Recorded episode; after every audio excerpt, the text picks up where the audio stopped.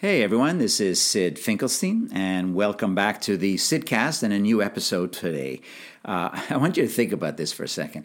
Imagine that you um, have a, a nice uh, apartment or house or condo that you want to sell, and uh, and you think, well, you know, we, we can do an open house and just have people come by, which is not exactly a new idea. Or maybe we could do something really radical. Uh, for example, let's imagine you have this kind of cool looking condo. You're in New York City and it's got a great view and, uh, and it's going for a few million dollars. Uh, and you decide to not just stage the condo in the way that real estate agents occasionally do, but you actually set up a, a dinner party in the condo and you invite hand picked influencers that are going to come to the dinner party, that are going to have dinner right there in that condo that's for sale. They don't own it, they don't know the other people that are going to be there. They get a tour of the condo at the same time as there's a catered and fancy dinner. They get to hang out with other cool people, and then they go and uh, tell everyone about their amazing experience. What do you think about that as a way to sell a, a condo or, an, or, or a house for that matter? Well, that idea is Jessica Wolf's idea. And Jessica's our guest today, and she is a millennial that thinks, um, well, to say that she thinks outside of the box would be kind of silly because that uh, that expression is, is, is probably older than she is, so that wouldn't make a lot of sense. She is uh, she's someone that really understands the power of communities, the power of, of networks, and how so many of us have this this hunger for, for a connection. Everyone's busy in their in their lives with work, with uh, um, with family life. Sometimes, you know, if you have a family and kids, etc. And and uh, what what we really want, uh, on top of all those other wonderful things, is we want to connect with people. We want to interact with people, and not just in a casual kind of networking dinner when you know you have your little your little badge on that says, you know, my name is Syd and I work here, and maybe we could uh, we could talk for a minute, uh, but to have a real conversation, kind of like what what we're doing here on the Sydcast, except doing it with a much, much bigger audience, much bigger group of people in, in person with uh, hundreds, if not thousands of people. And through the internet, I suppose you could do it in with millions of people. But um, having this type of connection is is something we all we all want. It's uh, it's about a human connection. It's even about an intellectual uh, connection. And Jessica has been a uh, an innovator and a leader in exactly this type of business in a variety of different ways. Her own startup, uh, partnering with other people, and uh, doing this now for Forbes magazine in their 30 under 30, and maybe some of the other groups they have as well. Uh, you know, when I think about the power of community and networks, it's it's kind of like part of the experience economy. You know, we could buy whatever we want. You know, we have enough money. We could buy whatever we want. We can get the product we want. But what people want, I know this is definitely true for for me, is we're looking for experiences we we value experiences. We we want to uh, we want to live. We want to interact, and and the and the experiences that are the most energizing, the most exciting.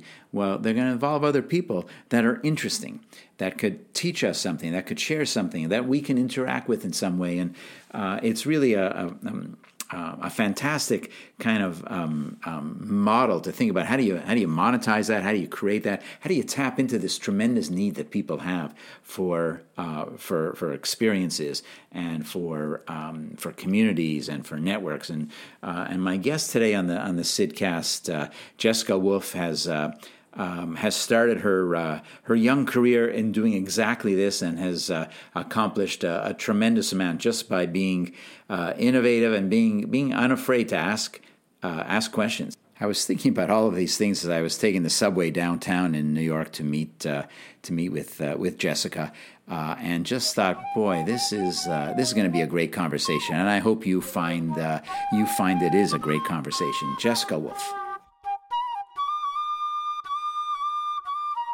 Welcome back to the Sydcast. I'm here with Jessica Wolf in New York City. Hi, Jessica.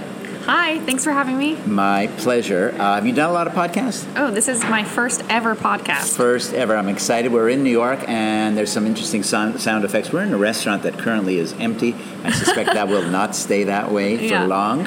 Uh, but that's all part of the uh, part of the scene. Yep. So uh, lots of things I want to uh, I want to talk to you about and talk with you, uh, Jessica. Starting with a thing you did, I guess, after you graduated from college, called v- Vivon. Am I yes. getting that right? Correct. So what what is it? Sure. So, shortly after graduating Dartmouth in uh, 2014, I um, took a position leading membership for the first ever luxury co working space called Neue House. And while I was there, I recognized that you know people were buying these very high priced memberships because of the promise of community. I tested out a few different models and recognized that if I promised very thoughtful, curated introductions within their first week of purchase, they, they would sign up immediately. And so I thought, okay, if I if this applies to the real estate co-working space, why wouldn't this exact model as a meaning community as a tool for sales tool, frankly, why wouldn't it apply elsewhere? Because it's not ordinarily a sales tool, is it? It's just a place to work and people are doing all kinds of gigs and startups and just need an office away from home sometimes. Exactly. But, you know, it was it was this revolutionizing the office because it was a place for you to network and to build really meaningful Huh. personal relationships, but also all the business connections you might need. Is, is that actually a premise of WeWork and all the others? Very similar to WeWork. Um, a slightly different, different demographic. Uh, mm-hmm. To give you an idea, membership at NeueHouse is about $1,500 a month, whereas at WeWork for an office, it's around 700 so, so it's double, really? Yeah. So what do you get for double the money? A lot. um, you would uh, get a very invite only group of individuals who would likely help you grow in your business. Mm-hmm. Um, an outrageously delicious cafe, um, really thoughtful programming, mm-hmm. content, um, and in a very, very luxury designed space by David Rockwell. So that was NeueHouse, and, and that was really the inspiration for the start of Yvon. I was there, I was recognizing that sales were, were moving quickly when I wasn't just selling the space or the desk or any of the furniture, and, mm-hmm. but really this luxury experience with this elite group of creatives. And so I was thinking, okay, let's look at other industries. And I recognized that the real estate open house model was antiquated. Um, brokers would hand out flyers, people would tour the house for two seconds and throw it out and leave. Yeah. So yeah. I had been looking for an apartment at the time, and for fun, would go to the ultra luxury um, apartments for 10 million and above just to see what was happening. And the experience was the same across the board, whether you're at a studio or at a luxury development. So I decided to change that.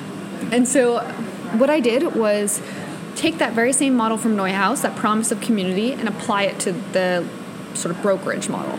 And so what would happen is I would pitch developers and say they have several apartments coming on the market for mm-hmm. 10 million or over. And I would say, I'll drive leads to your space and gain you over 2 million views and exposure, whether that's through press or social media, in three hours. In three hours? Yeah. 2 million? 2 million, 2 million views? Yeah, views. Whether that be through an article that came out the next day yeah, yeah. or through likely social media that evening. Right. And so, what I would host is these really um, thoughtful, meaningful gatherings over dinner that were themed, that had an element of entertainment, and a very um, thoughtfully put together group of people who I thought would benefit from meeting each other. And that was across all industries. But of course, there was a big uh, focus on that social media influencer who could guarantee sort of the, the views of the apartment in a short amount of time, which was significantly more yeah, than a right. few people walking so in. You you were the social media influencer in this model, or you brought people in as well, or a little yeah. bit of both? I'm definitely not a social media influencer, but um, but um, I, I use my network to bring.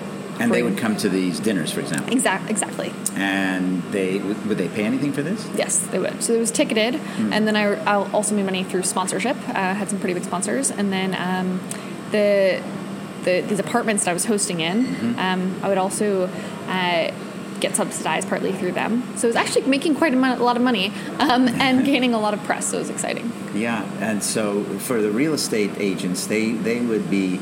I mean, it would be a beautiful apartment they're trying to sell, and you're putting on a dinner in the place. So they must have been a little worried at some point at the oh, beginning. Definitely. Yeah. That was actually my one of my biggest hurdles. Um, my biggest hurdle was letting me uh, convincing developers and brokers to let me use these so what, ultra luxury spaces. What was your pitch? How'd they convince you? Because you're you're quite young. Yeah. And there, uh, real estate in New York is a world unto its own. Yeah. In fact, actually, everyone told me that I had no chance and that no one would ever let me I host that, something in their classic apartment. entrepreneurial classic. story. Right? Even my parents, who are entrepreneurs themselves, they're yeah. like, "Who would ever let you host people?" What in, a crazy idea, Crazy, Jessica. crazy idea.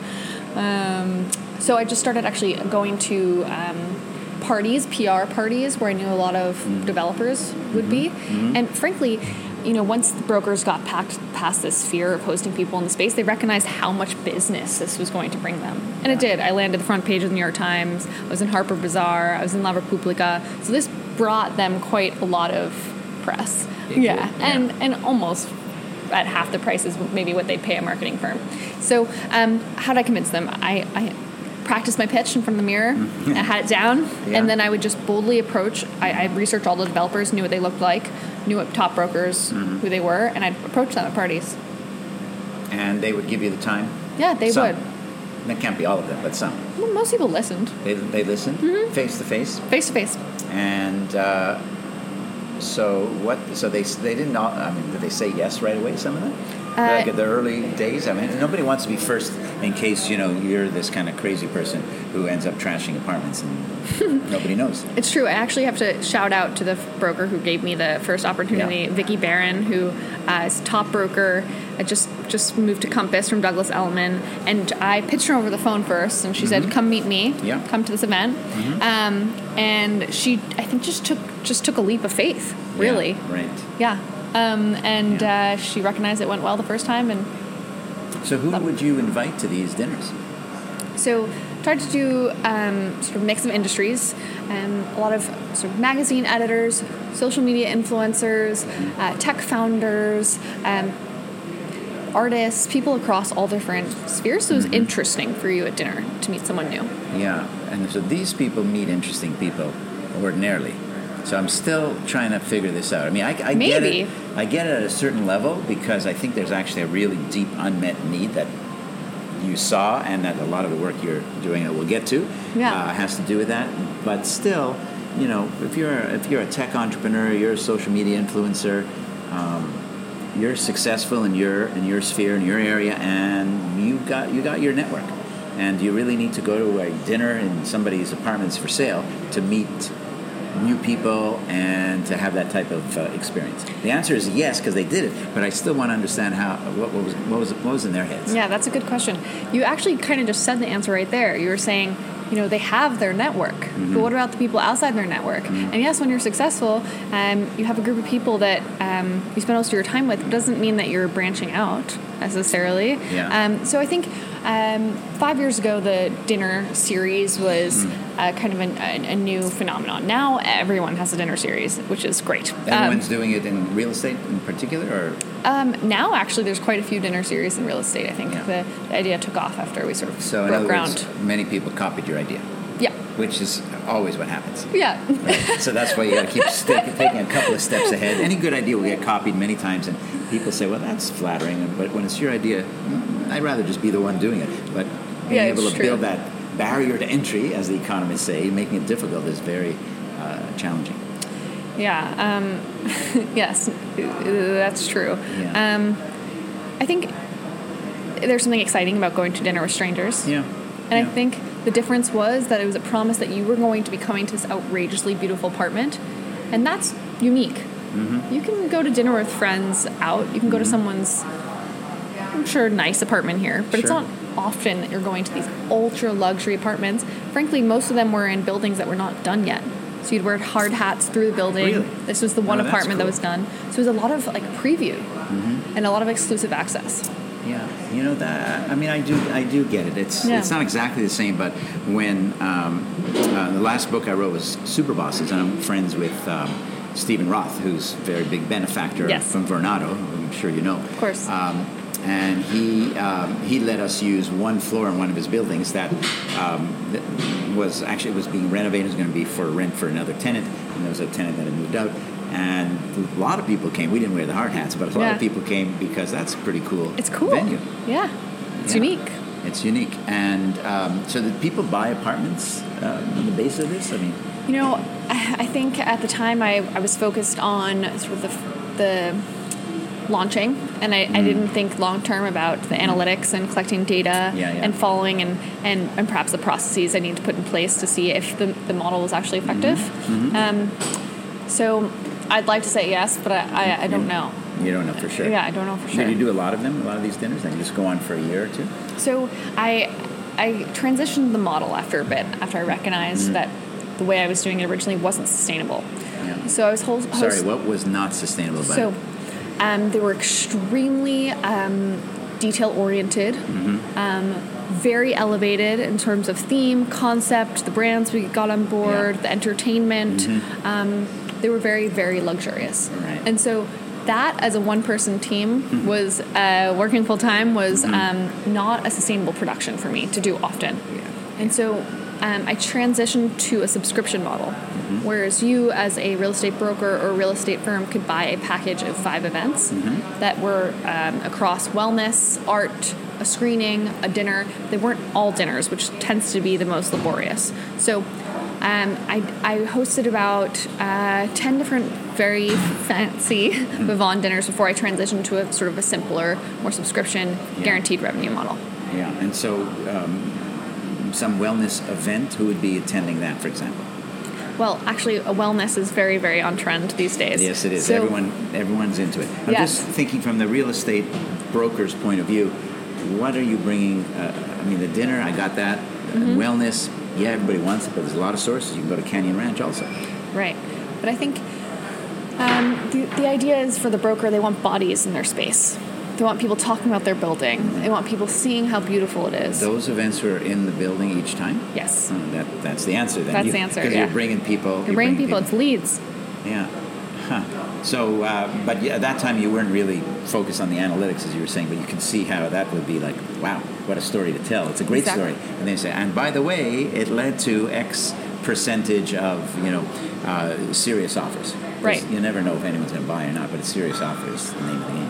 Yeah, if I think had, if I had been a more sophisticated entrepreneur when I was 22, that's exactly what I would have done. But Well, that's called learning. yeah, yeah, and, and, and I'm sure you've got that one wired now. I'm trying. That's right. So, um, um, so you knew a lot of people yourself, or you just kind of like how did you develop your own network of interesting people? Maybe there's a word of mouth that happens. Somebody goes to one of these dinners and they start telling people, say, "Wow, that was cool," and then they want to know about it the next one. Yeah, um, I think you know my first position in NeueHouse, I was sort of um, the gatekeeper of a, a very of, of a community organization. So I was meeting maybe nine people, nine to fourteen people a day, um, Yeah. and so that I pulled a lot of um, interesting people from that community. Um, my job was sales, so I was out networking um, a lot of the time. and I met people Yeah. there, but I was really a big fan of the cold email. I'd read about someone. I'd say, I, I read about your work. Please come to this dinner. And it worked. Really? Oh my gosh. Yes. Um, really, I, I got some amazing magazine editors to come, some re- really well known social media. People you didn't know at oh, all. I never met. And I, you emailed them. I emailed them. I was like, this is what I'm doing. Please come. Yeah. Now is that is that a testament to how good the idea was? I mean, that's one reason why. Maybe. But it's, it is a bit of. Um, it's actually very encouraging, not for the magazine editors who are now going to get thousands of unsolicited emails about all sorts of things from people listening. oh no. yeah. Uh, but you had something that they wanted. See, this is the thing that's so interesting: is there's a real there's a real need for this. You call it a sense of community. Yep. Even people that are very well connected in all kinds of different ways. I've, I've seen it many uh, um, in many places. Uh, there's just something, especially maybe it's because of the world we're in. We're all constantly, you know, we're always digital. We're always running around. We always have our phones. We're always working. We're always traveling. And just to be able to sit with human beings, real people, eye, eye to eye, talking about whatever you're going to talk about, is a scarce resource now. It never was, but it is now. And I think that that's, um, I mean, I could see how that's exciting. Um, and I know people that do something like that, not in the business, not in kind of the real estate side, but socially, that they like to. I mean, we've done it ourselves, inviting interesting people we happen to meet that we barely know, and See, you have nice. ten people around the dinner table, and then the trick is. Um, well, I don't know if you did, you did that or cared about it as much because you brought the people in. But for me, if I have, let's say, 10 people, uh, inevitably somebody talks to somebody next to them. That's normal. Mm-hmm. That happens. That's okay. But then you got to kind of manage the room so that there's one conversation at one point in time, which is really unusual and fun. Um, I actually, as as I've grown in sort of hosting and, Yes. and, and learned about what makes a good experience and a, and a not so good experience, um, I um, have changed the way I've hosted. And I'm not sure if you've read Priya Parker's book, a little shout out for Priya. Uh, it's called The Art of Gathering, and it gives you ve- very detailed structure on how to host a meaningful um, dinner, party, any type of event.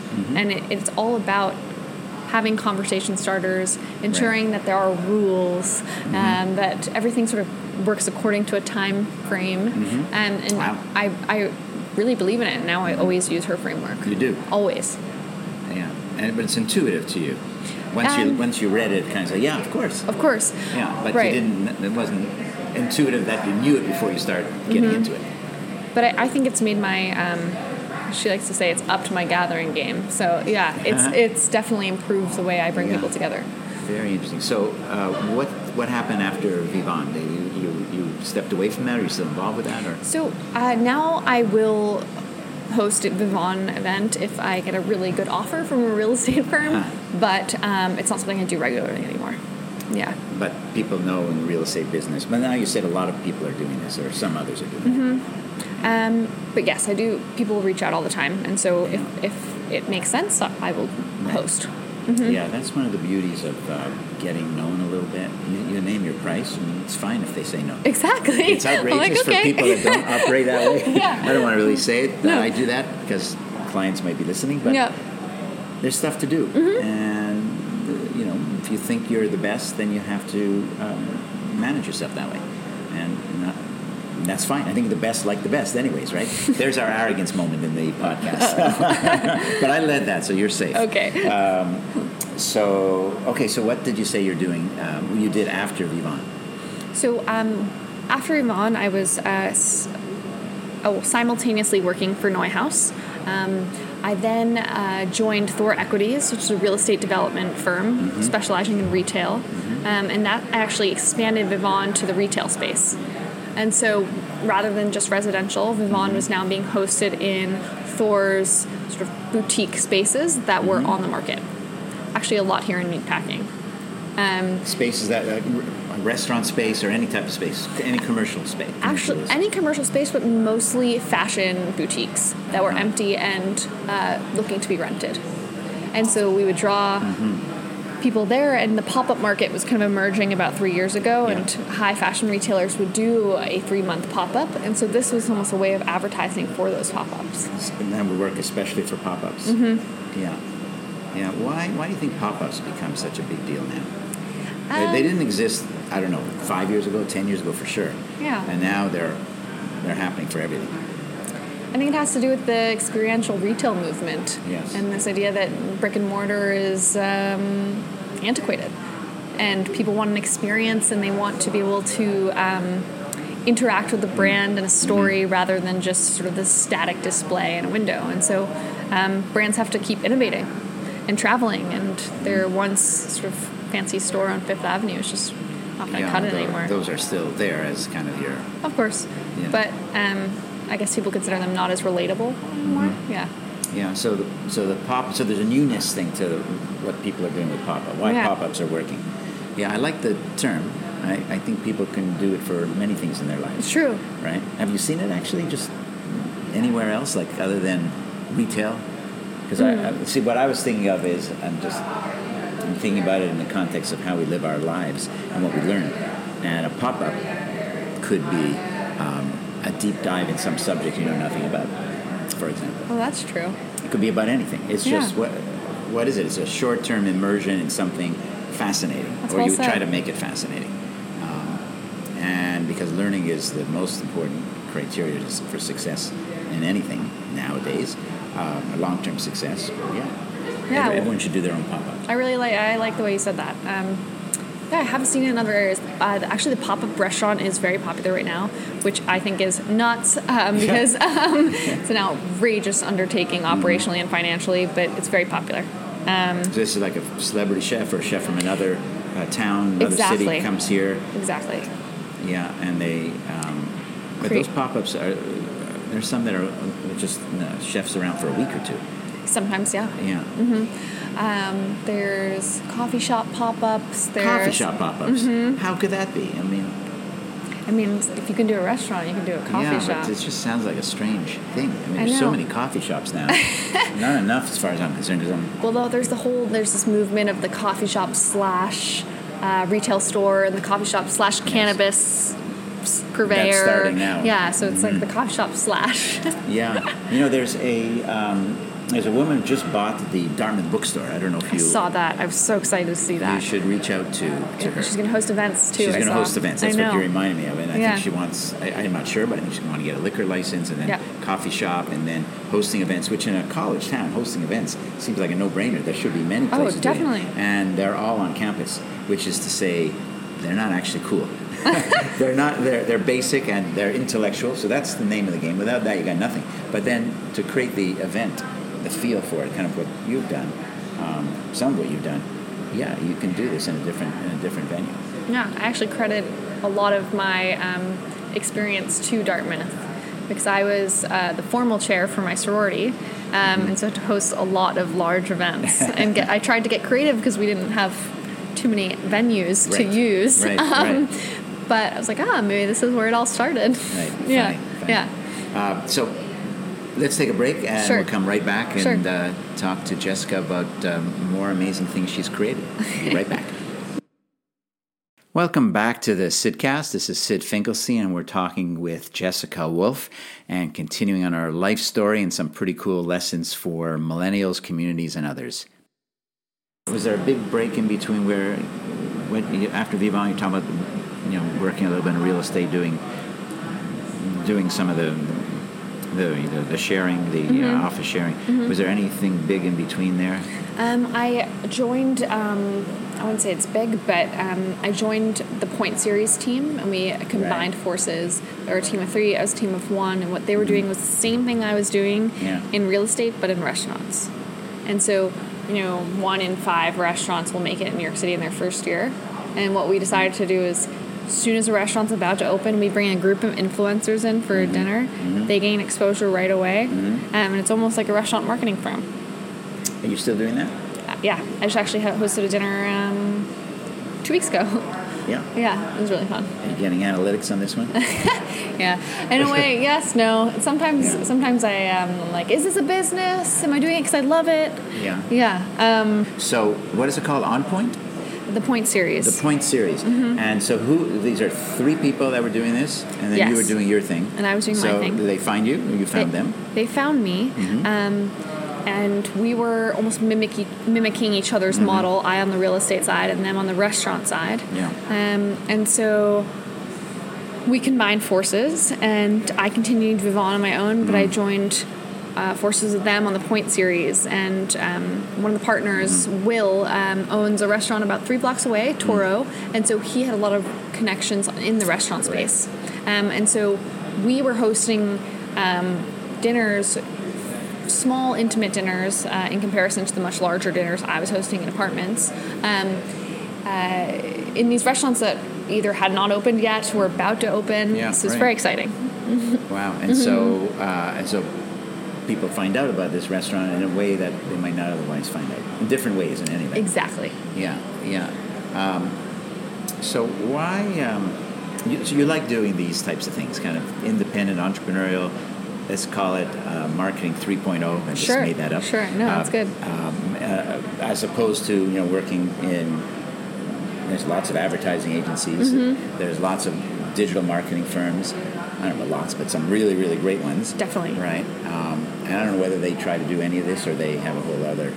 They have, I mean, they have a core digital marketing business. Right. Gigantic thing. But what you're doing is is uh, it's deeply analog in a digital world.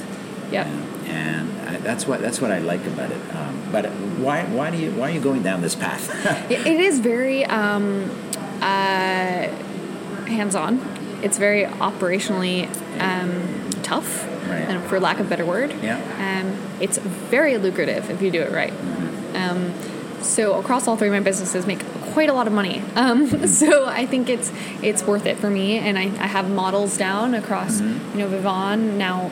Even though I've taken a step back a little bit, um, when I do engage with it, it, it makes sense financially. And the Point series is a very um, sort of um, simple model at this point so that we can, while it does seem operationally difficult from an outside perspective and compared to what people are doing digitally, Yeah. we have the model down. Yeah. And, and so you can you can do it. You, We can do it, we can roll it out, it's a pretty seamlessly. Exactly. And so, um, but restaurants have money to pay. That's the other thing. Maybe big time restaurants with well known chefs that have a lot of backing. I So guess. it's actually restaurants don't pay us. So the restaurants will often give us uh, space and food for free. And we have an alcohol Mm-hmm. Like sponsor, that. and then we'll bring in other sponsors to sponsor the dinner.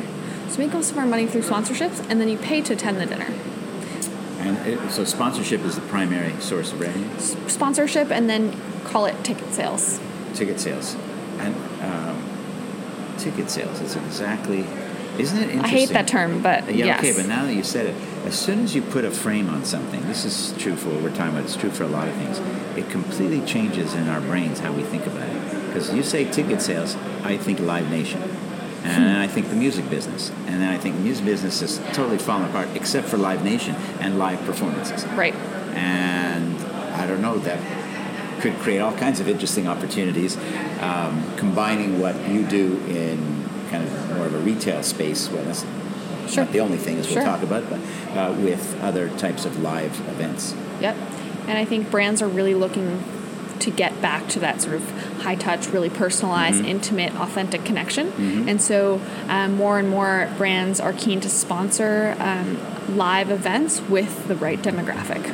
Yeah. Here's the thing, though. How do you scale these ideas? Mm, good question. Because you said, you know, you, even when you talked about the real estate thing, that was hard for you. It was a one one woman show, and it was very detailed, a lot of work. And scale is where the real money is in any business. Yes. Yes. Um, it's such a good question, and it's something I've grappled Yeah, with course. for many years. Um, so, um, in the community-based build business, the the key to scale is a membership model, which is a subscription Right. or a reoccurring revenue model. Right. Um, we were just at Soho House. They're the Right. the epitome pretty good of of the membership model, successful membership model. Um, so, um, my partners and I at the Point Series were exploring moving to a membership model. Mm-hmm. Um, Vivon has, in a, in a way, moved to that because it's subscription based. You buy a package of several Yep. events. Yep. Um, but that is the best way to scale. And if you can create, I'd say two things. If you can create uh, sort of a tech integrated community that's both sort of an online and offline experience, Yeah. then you can scale. But if you can also instill self organization, um, YPO is probably the best um, example of that. I'm not sure if you're familiar with YPO. I know YPO, but go ahead. Sure. What do you so? YPO is um, Young Presidents Organization. I actually sit on the board of the Young Next Generation YPOers. But what's so brilliant about YPO is that once you join the organization, you're placed into a forum of 12 individuals that become your personal and professional executive board. And you're trained on Mm-hmm. unbiased listening, how to be sort of a good advisor, but you are self after that you self-organize. And so the organization hub doesn't have to do anything, but you're still paying your dues. And so, if you can instill Mm-hmm. a sense of investment and worth in the individuals who are members, um, and not actually have to do And they much, don't, or your your case for YPO, you can still talk to these people. You know them. yeah, You don't technically have to be a member to talk to somebody. exactly. But you still do. but you still do. And there's a lot of other things they offer, of course. I mean, there's incredible networking opportunities in, right. in, in larger events. But the forum, which is the meat of the program, Mm-hmm. um, is self organized. And it's just brilliant. Yeah. And so that's something you think you can you can do as one of the ways to scale it. Um, that's something I'm working on right now at Forbes. Um, so I uh, recently joined um, Forbes to lead the 30 under 30 list maker community, and creating a sort of platform for greater connection and, and meaningful connection with 30 under 30 list makers and also with the Forbes brand. And we'd like to institute an element of YPO's forum to create um, sustainable sort of community. And so you do all kinds of activities and events and same type of thing for that community, Yep. that group. Correct. And, and would that be a mo- I mean, that's just starting. It's like a new project for you. New project. So you could have sponsorships, same type of thing. Ex- definitely. Now, Forbes wants to do this, wants to support this because they want their name in the, in the world of media to exist and to have something to say. And this is one of the ways to do it. Definitely. And I think Forbes is, unlike any other sort of media company, created um, a platform for community. I mean, the You 30 mean the blogger system? Is that what you mean? certainly the blogger system, but the 30 under 30 list that comes out every year Mm-hmm. Yeah. Hmm. is a group of sort of the youngest disruptors across 20 different categories. And bringing that group together and, and Mm-hmm. Yeah. finding ways for them to support each other will only help emphasize and grow their businesses and Yeah. better better the world, I hope. So Forbes could be kind of like a, a platform for this. Exactly. Yeah, that's very interesting to think about old media figuring out a way to deal, deal with this. But they can't do it themselves, right? I mean, that's why they ask you and maybe others. I think. Um, I mean, I don't know if they could do it themselves because they, they're not trained that way. I mean, I know many, many people at Forbes and great journalists. I've always been a fan, but they've struggled like everyone else has struggled because they have a business model that doesn't work anymore. I think they're quite innovative. That's what I, I really admire that about Forbes. They have an incredible live event team. They have um, contributing teams that, the, and um, they have, um, I think, become become very creative in their sort of revenue streams. Do you, do you think that there'll be a point of saturation on these live events? Hope not. Can't be. It'd be impossible. And yeah. if there if, if you scale it successfully then it's possible to, to hit a saturation point that's the kind of the catch 22 i mean unless there's a, always unless you can keep bringing in new people because you're focused on new ideas uh, new events new activities and new populations but i think if you can i mean 30 under 30 is that what it's called Yes. they have that in different categories right Exactly. 20 different categories. 20 mm-hmm. that's smart right there that's smart Yes. that's how you leverage a basic idea Yeah. is it all 30 under 30 like that's what what the category is So or it's- the, the, the platform is Sure. So it's um, 30 individuals under 30 across 20 categories. yeah how did they find you Um, I don't know. they just paid attention to people doing stuff How did they find me? Um, yeah, I, I that know. in and of itself is very interesting because they are curating the, the decision makers, leaders, young leaders, whatever, young or old doesn't matter. In this case, it's young. They're curating that, and how do, how do they do that? The quality of that curation will determine how good this whole thing works. right. So they did well. They found you, and maybe a lot of other interesting people. But they got to. Well, I imagine they would be using or tapping into that network they have created Right. to keep identifying more people. so far, I've been really impressed and I really enjoyed meeting all the people on the list. They've done a good job. Yeah. It's a little bit like a, it makes me think of you know eBay in the earlier days. Why do you go to eBay in the first place? You have something to sell us where the buyers are, and you have something to buy us where the sellers are. So that's where you go. Yeah. So 30 under 30, why do you go there? Well, they already created it, and they keep leveraging it and growing it, at least trying to grow it much more dramatically, I think, to come up with ways to really monetize it uh, for, for uh, Forbes. Um, and that makes it harder for, say, Fortune to do that, or Wall Street Journal, or somebody else. I, what I've appreciated a lot about the Forbes Ren is, yes, of course, they want to monetize like any business, but um, the team is really focused on um, bringing value to the under 30s before they bring in money for themselves, and I think that's Yeah. unique. So, when you were growing up, were you always kind of out there creating new stuff and being kind of focused on communication, marketing, uh, branding, the things that you're making your career in right now?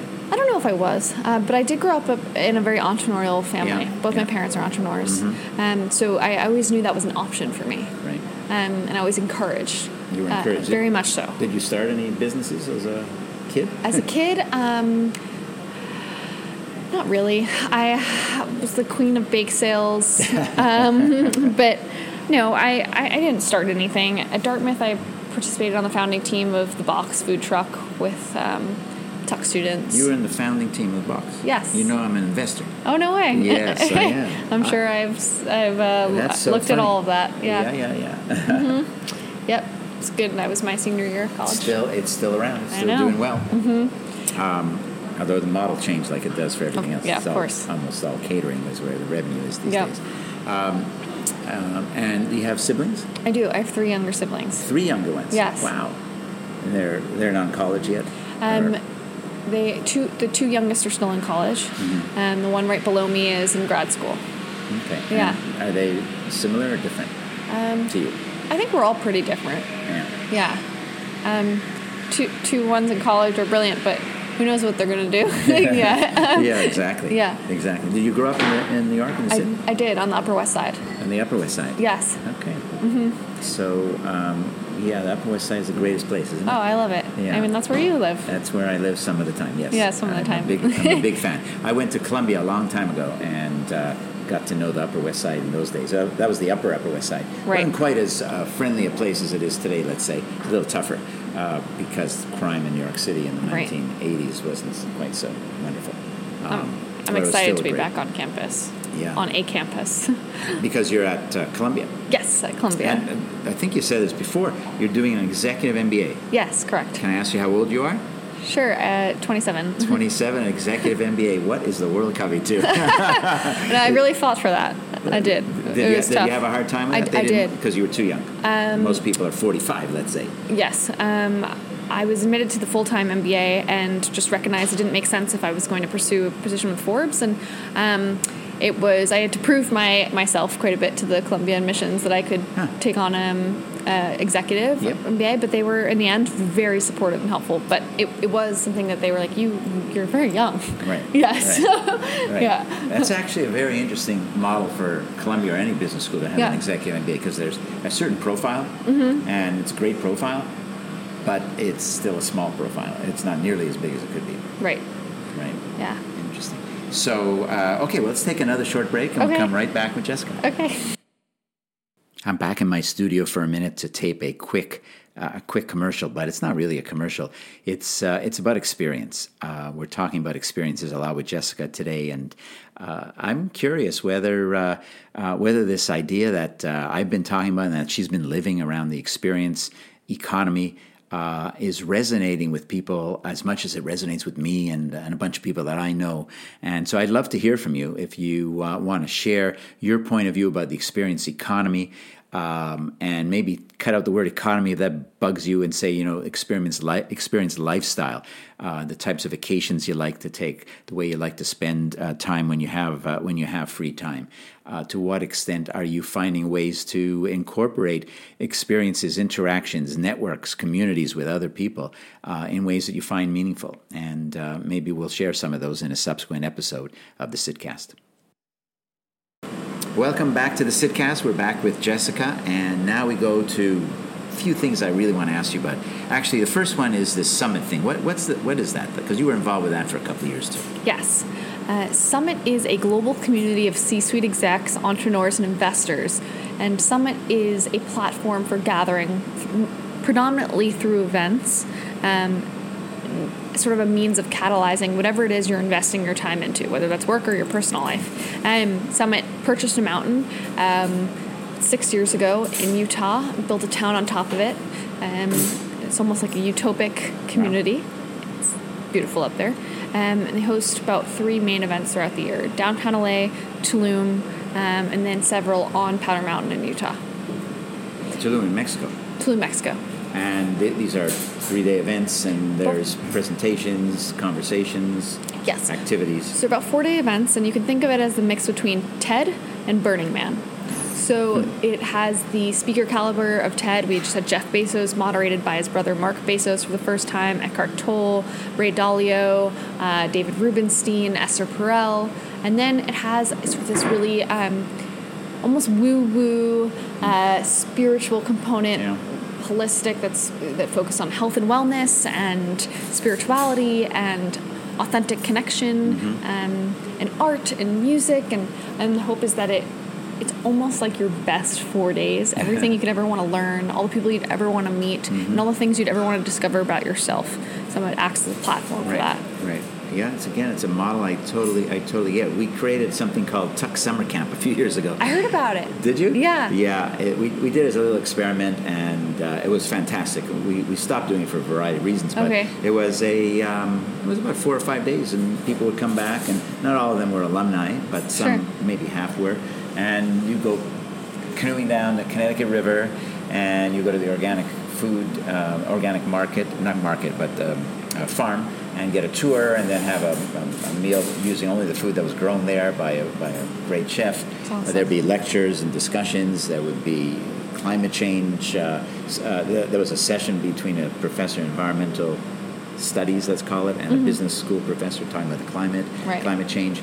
I mean, just really fantastic. Um, people loved it, and I, I loved it doing it also. So much fun. Yeah, it's interesting that people have such a need. Again, this is like we were talking about before, right? There's a sense of community, of learning, doing it in different ways. So, how did this thing come up? The, this, was it one founder that created?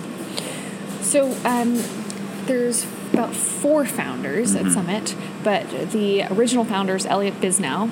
About 10 years ago, he um, created Summit because he was sick of the traditional networking experiences. And he wanted to find a way to bring people together uh, to support each other and learn from each other and really find sort of meaningful, thoughtful connection. Right. And right. so he started hosting in different places around the world and was getting incredible speakers involved and really um, like awesome startup founders. And then it grew to incorporate people from different industries. And um, eventually they purchased the mountain and it grew and um, they built a name for themselves. Yeah, Right. So it's still going strong. very strong. Yeah, it sounds like a little bit like Renaissance Festival, and which is kind of an earlier Sure, I know it, generation, yeah. and uh, Aspen a little bit, Yeah. um, and a few other things. I think what is it called? In uh, it came out of Stanford. Um, I'm trying to remember. Uh, synchronicity or something. Oh, like that. synchronicity, yeah. Mm-hmm. There's, a, there's a few of these things that are that, that have been around that I think are just really interesting. People want to learn a different way Definitely. you know. Um, and so, are they younger people that go to Summit? So it's what I think is really unique about Summit is that you'll get this 21 year old genius that's created a new fertilizer company in India, and then you have you know the media mogul who's in their 70s, and uh, so it's a variety of ages and it's purposeful so that people can learn from each other and Yeah. um, I know that this is a focus on millennials, but it's not. It's mostly not millennials, actually. Um, the summit's caliber, um, we look for people who are, from a sort of psychographic perspective, warm, friendly, curious, passionate, um, looking to meet other people, um, genuinely care about their work in the world. And then from a professional standpoint, people who have perhaps started a company, investing in companies, um, have had a hand in building a company or C-suite above. Right. So that is mostly not millennials. Okay, now I ask you the question that I need an answer for. okay. Millennials. Sure. What is going on with millennials? You know how many people ask me a version of that, and then I have to give them my answer, and what do I know? What's your Um, answer? Uh, they they're not willing to. Uh, the best of them are not willing to pay their dues the way that baby boomers did. They expect to have an opportunity, and the best of them are going to blow it out of the park um, because they're more skilled than we ever were um, when we started um, in our twenties. There's no comparison, obviously, in tech skills. See, I'm giving you the answer. You're clever. I need to know your answer. Uh, have you read the sort of infamous burnout article? Mm-hmm. And did, did you find that that resonated with anyone? Yeah, I mean, burnout is a big is a big issue for a lot of people. Yeah. I, I, that's that's for sure. That's for sure. But um, I mean, how do you, how do you look at it? I I guess that article really resonated with me mm-hmm. because I, for prior to reading that, had, had thought, you know, I work in a space where I'm an entrepreneur. I also work for a company that's extremely flexible. I can make my own schedule. Yep. I kind of do what I want. Mm-hmm. I have multiple revenue streams. My life is good. And then I read that article and I was like, do I ever take a moment for myself? Uh-huh. Never. Mm-hmm. Is there a moment where I'm not on my phone answering emails? No, I answer emails at 2 a.m. And so I was like, well, is there, there a time where I feel comfortable, like just sitting Yeah. with me? Right. I always bring my phone to a gym class too. And so I, I started to realize, um, you know, perhaps it's not that um, we're, we're lazy or that, you know, we need flexibility. Or It's just that we're, we are working 24 7 and we've adapted to this tech world that allows us to do that. And, and because that we work from home and the office and on flights and from abroad, people think that we have this glamorous work lifestyle, which is excellent. I'm not saying we're not lucky. I'm not saying we're not lucky, but um, I think it's maybe being misconstrued as um, lazy in particular rather than actually. Well, why would why would this lazy interpretation come from? Oh, you I- just described the opposite of lazy. So I'm saying that's what I think people are, you know, perhaps when we get that sort of backlash, like millennials are, that's a common thing, like lazy, they don't, they don't work hard enough. I hear this from the forty somethings in my Yeah. executive classes all the time. You know, I beg to differ. You know, I think that article puts it better than I ever could. Um, I think it's that millennials are working 24 7. Yeah, when you have control over your life, over your career, over your job, if you're a high aspiration person, you work like crazy. Yep. That's there's a big if in there. Not everybody is, and that's fine. Right. People decide how they want to live their lives. But modern society enabled us to, to do that. You know, the, the, the connection to kind of what I do is quite similar Hmm. for professors. Professors create their own jobs. We're entrepreneurs, which I didn't know when I started doing Right. this. Because we write, we teach, uh, we do research, we work with companies, we speak, we I do podcasts, Yeah. all, all kinds of things. Running your own and I get to decide when I do it and what I what I do.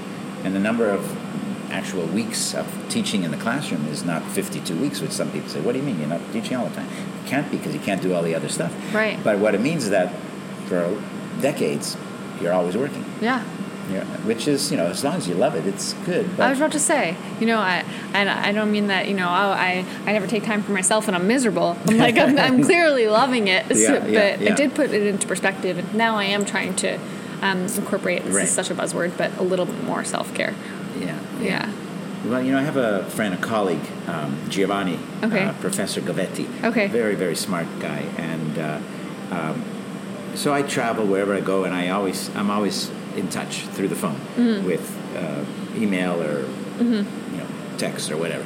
Um, and uh, and it just feels good. I could take if I want to take a week off here, I could do that, and I'm I'm still in touch. And he said to me once, you know, uh, I've done the he said I've done the same thing, but imagine what it would be like if you didn't do that. Just try it for three days, one day, six hours, depending on. Just imagine. You tell everyone that's going to happen. You make sure there's no emergencies that you know of. Things could always happen, because he said he, he said to me, you you kind of think that you got it made because you could stay in touch and still be free. Right. And he said, "You're, you're, you only have one brain, and that brain and the soul of the, if you want to use that word, that's being used up. Uh, not necessarily bad or good. It's just it is. And uh, I haven't followed his advice perfectly yet, uh, but I'm uh, getting closer. That's good. Yeah, Good for you. getting closer. Um, sometimes you hear, uh, you, you hear people say millennials are entitled. They have a sense of entitlement. It must really annoy you. I don't know. Um, I mean, look again, millennials, seventy plus million people, and we use one description for seventy million. It's ridiculous. Right. There's seventy million people within that group, each individuals. I don't know if I can speak to it. I, I feel like uh, having gone to Dartmouth, I'm so just privileged from that front already that perhaps I am entitled. I don't know. Yeah. I don't want to say I'm not, but other people are like, she is. yeah. Um, so I don't know. Yeah. well, I mean, what is Yeah. what is entitled Mean, yeah. Really, I mean, does it mean um, expecting other people to give you things? Right. If it means that, well, I don't think your career has followed that path. But I, I, that would be bad if people sit there and expect to get stuff just Right. because of who they are. That's a true sense of privilege. There are plenty of people like that, of course, but that that's not right. But I heard this. I mean, many people say. it. I, I had lunch with a group of students. Um, well, I do it quite often, but one of these lunches, casual lunch, I said, "What do you want to talk about?" And they want to talk about millennials. And one woman raised her hand and said, "I think you know we, meaning millennials, are have a sense of entitlement." And I was surprised to hear her say that. And she asked me what I thought, and I think there's variation in any Yeah. in any group. Um, certainly, the people I've been around work like crazy, um, and don't feel that same sense of entitlement. But when I talk to the 40 year old, the proverbial 40 year old, so now I'm generalizing in the opposite direction, there, there's always a snicker about millennials. uh, always. So they've hired young people and they're finding it difficult Oh, to manage them. So that's a puzzle, not a puzzle, that's a challenge. That's something that you and others, maybe me as well, where I sit, can really try to help millennials. that's uh, um, interesting. you know, people that are in middle to upper level management jobs because they they haven't. You know, again, I'm overgeneralizing, but, Sure. but they haven't figured it out. I wonder if it's not entitlement, but it's like deep aspiration. Mm-hmm. I think enti- I think millennials are, are really hopeful Yeah. and have have this idea that if they work really hard, they can almost achieve whatever they want, realistic or unrealistic. Yeah. And so perhaps you know it's hard to manage someone who Yeah. this generation of people with such big dreams that have been told they can do all these things. You know. Right. Um, No, that's that's true, and Yeah. I think um, uh, millennials uh, don't like to be sold a bill of goods. Yeah. Nobody does, but I think you, your generation, has much less much less patience uh, Mm-hmm. with it. Uh, especially when it comes well from anyone, but when it comes from a company, company says, you know, we believe in sustainability and environmental issues and this and that, and then you get to work there and you discover, you know what, they don't actually follow that on a day-to-day basis or a week-to-week basis, and that really, really turns off people. It's kind of back to the beginning of our conversation about the sort of retail immersive experiences and pop-ups. It's like that's a millennials want a more authentic and genuine way to relate to a brand rather than sort of Right. just looking at the website. They want to experience it and touch it and interact with it. Really, so that's interesting because it's Yeah. millennials use the web Yeah. more than anyone. I would think. I don't know if that's true anymore, but it was true. But that, but that's not enough because they're so accustomed to it. Yeah. I'm making this up, but I think it makes sense. Yeah. So accustomed to it that that's kind of like penny ante. That's just you know that barely gets your foot in the door. You got to have Right. something better. Yeah, Yeah. exactly. So uh, why don't you put your um, branding hat on for me now? Sure. So I got a podcast called Yep. the Sydcast, um, and we've been doing it for um, a short while. for, Sure. You know, and it's been really fun. I love it. I hope other people do. um, uh, and it might be fine if uh, a small number of people listen. Right now, it- actually, it's a pretty good audience, but Mm-hmm. Okay. I want millions of people to listen because I think the messages are great. I think what you've shared um, in your own way uh, adds a lot of value to people in thinking about their lives, their careers. Maybe it's inspirational for someone who's in college and thinking, wow, she's only 27, she's done this and this and this and this. I want that too.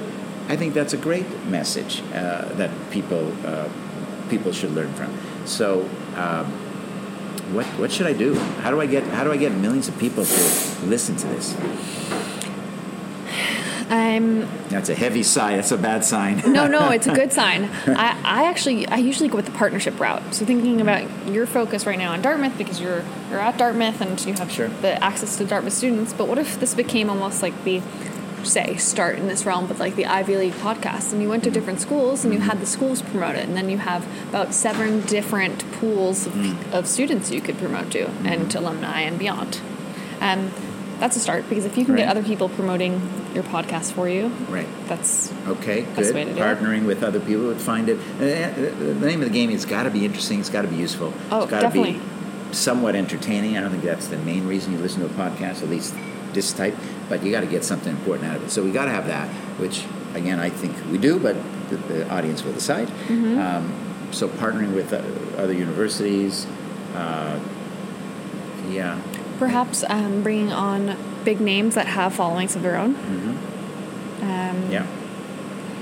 Let's see. I don't want to give you any like basic tools you know how to do it yourself, like promotions on Facebook and Yes, all those, that. tho- those are uh, those are easy things. yes, exactly. But You know, one of the premises of the of the Sydcast, which makes what you said about bringing bringing on very well known people a little bit more challenging, but not impossible, is people like CEOs. I have a big network of CEOs, and I work with them. I've interviewed them, etc. They've been interviewed a lot. They know how to answer questions, and the thing that makes I think has make made our conversation really interesting today, and others, is that you're you're being yourself. You're just kind of sharing who you are and what you think about whatever the topic is. And that sense of uh, or degree of vulnerability is what Mm-hmm. really attracts people to a, a story. Uh, and people have been interviewed dozens or hundreds of times uh, and have a lot to lose by displaying any degree of vulnerability. Are not necessarily the best guests. Now, I hope that I hope I'm going to be wrong about that because there will be some CEOs I'm going to bring on. Uh, well, vulnerability is cool these days. So Yeah, there you go. remind Thank them you. of that. yeah. I wonder if let's see.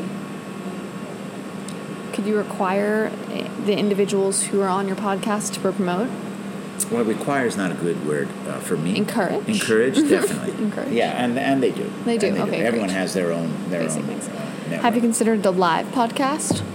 Yeah, that's starting to catch on a little bit. It is. Yeah. Perhaps like a, in an event format. Yeah. People can come listen. Right, right, right. That's that's actually good. Almost good like a book tour. Yeah. Mm-hmm. That's a pretty cool idea, actually. Yeah. Have- some people have done that, and I could easily do that. I can also ha- happily help you um, at different places that would likely want to host. Host an event, a podcast event. Yeah, of course, depends on who who you're speaking with Of and if it aligns with them. But yeah, definitely, Well, that's great. Thank you. of course. So you, you've uh, you've uh, you've shown in the space of five minutes that you could talk about uh, give advice about podcasts, even though I don't know much about it. But there's uh, well, you know, the thing about um, this is kind of the last thing I want to I want to mention. I have one last Yeah. question for you about experience. So experience is like a big thing people talk. I've done a lot of research about how experience can actually hurt you, not just help you. In Silicon Valley, experience for a long time has been a negative. Uh, there's there. I mean, some people say that there's uh, ageism, if that's the right word. You know, discriminate discrimination against people that are over forty or fifty. Um, and there's probably some truth to that. And you look at the biggest companies that have started; they're all young people that started, whether it's Facebook or Google. Um, I mean, Jeff Bezos is like one of the most senior people, and he was young, much younger. You know, when he started twenty plus uh, years ago. So. Um, so experience is kind of an interesting is an interesting thing. But then you know we're talking. I'm kind of saying, yeah, you you gave me some good advice, and uh, you have deep deep experience in a particular area. Five years of experience, not 25 or 30, but you have the experience that's kind of the real world today. And so I'm thinking of that. That maybe that's kind of what what happens when you have experience of a certain type when it's 100% current to what's going on because you could have tons of experience about something that it's not the way the world is anymore. And you might think that it still is. It's one of the reasons by the way that um, um, senior executives in big companies when they come in to run they're brought in to run internet related or online companies or digital companies less so today than it used to be uh, they struggle a lot because their experience base is not based on the kind of the world that they're, the world that they're thrown into. So experience is an interesting thing but It is. I think a lot about it, and I often feel like, oh, I don't have enough experience. Um, and it's true. Frankly, I don't. I only have experience in one niche area, and I've Mhm. taught it to myself, and that's why I'm Right. going back to Columbia, Right. or going to Columbia, Right. back to school, because I recognize where I'm lacking Mm-hmm. experience and. Um, you'll hear every entrepreneur tell you, don't go to business school. Everyone that had started a company was like, you don't need to go, don't go. It's a waste of two years. You already have the network. I was like, I'm not going for the network. I'm actually just going to learn how to do some basic finance. some basic stuff Yes, and- that's actually pretty useful Pretty useful, exactly. Um, so it's funny because all my entrepreneurial friends were like, wow, you don't need it. And I'm like, I, I do need it. Um, actually, I'm a perfect candidate for it because I have the experience, so like the guerrilla grassroots experience that I can now pair with structured, um, sort of organized education. Right. Right. And you know, uh, anytime you open a door for learning, it's a great thing because you don't know what's going to happen. Yeah. You don't know who you're going to meet. You don't know what you're going to learn. You, I mean, you can learn finance, yeah, but who knows who's going to show up there? Totally. And, and what kind of connection you might make with, you know, professor that wants to do something interesting, or alums, or certainly classmates. Yeah. Yeah, it's that discovery that that is kind of what you do. That, yeah. So I think you're. I, I mean, I totally get the entrepreneurial thing. Why do you need it? If you've done well. Sure. But um, if your goal is learning, Yep. uh, and ultimately it leads to a lot of really, really good things. Yeah. But learning in and of itself is plenty good. Yeah, I think it's the experience I need. I Yeah, think yeah. I have one facet of experience. yeah. So one last uh, question. Speaking about your experience and your um, your knowledge, uh, I'm going to send you back all of six years. Oh my gosh. Uh, and imagine you're uh, sitting next to 21 year old Jessica, Mm-hmm. and uh, what I mean, what would you tell her? What what what advice? What piece of advice would you give her that um, you kind of wish you knew then that uh, that you know now?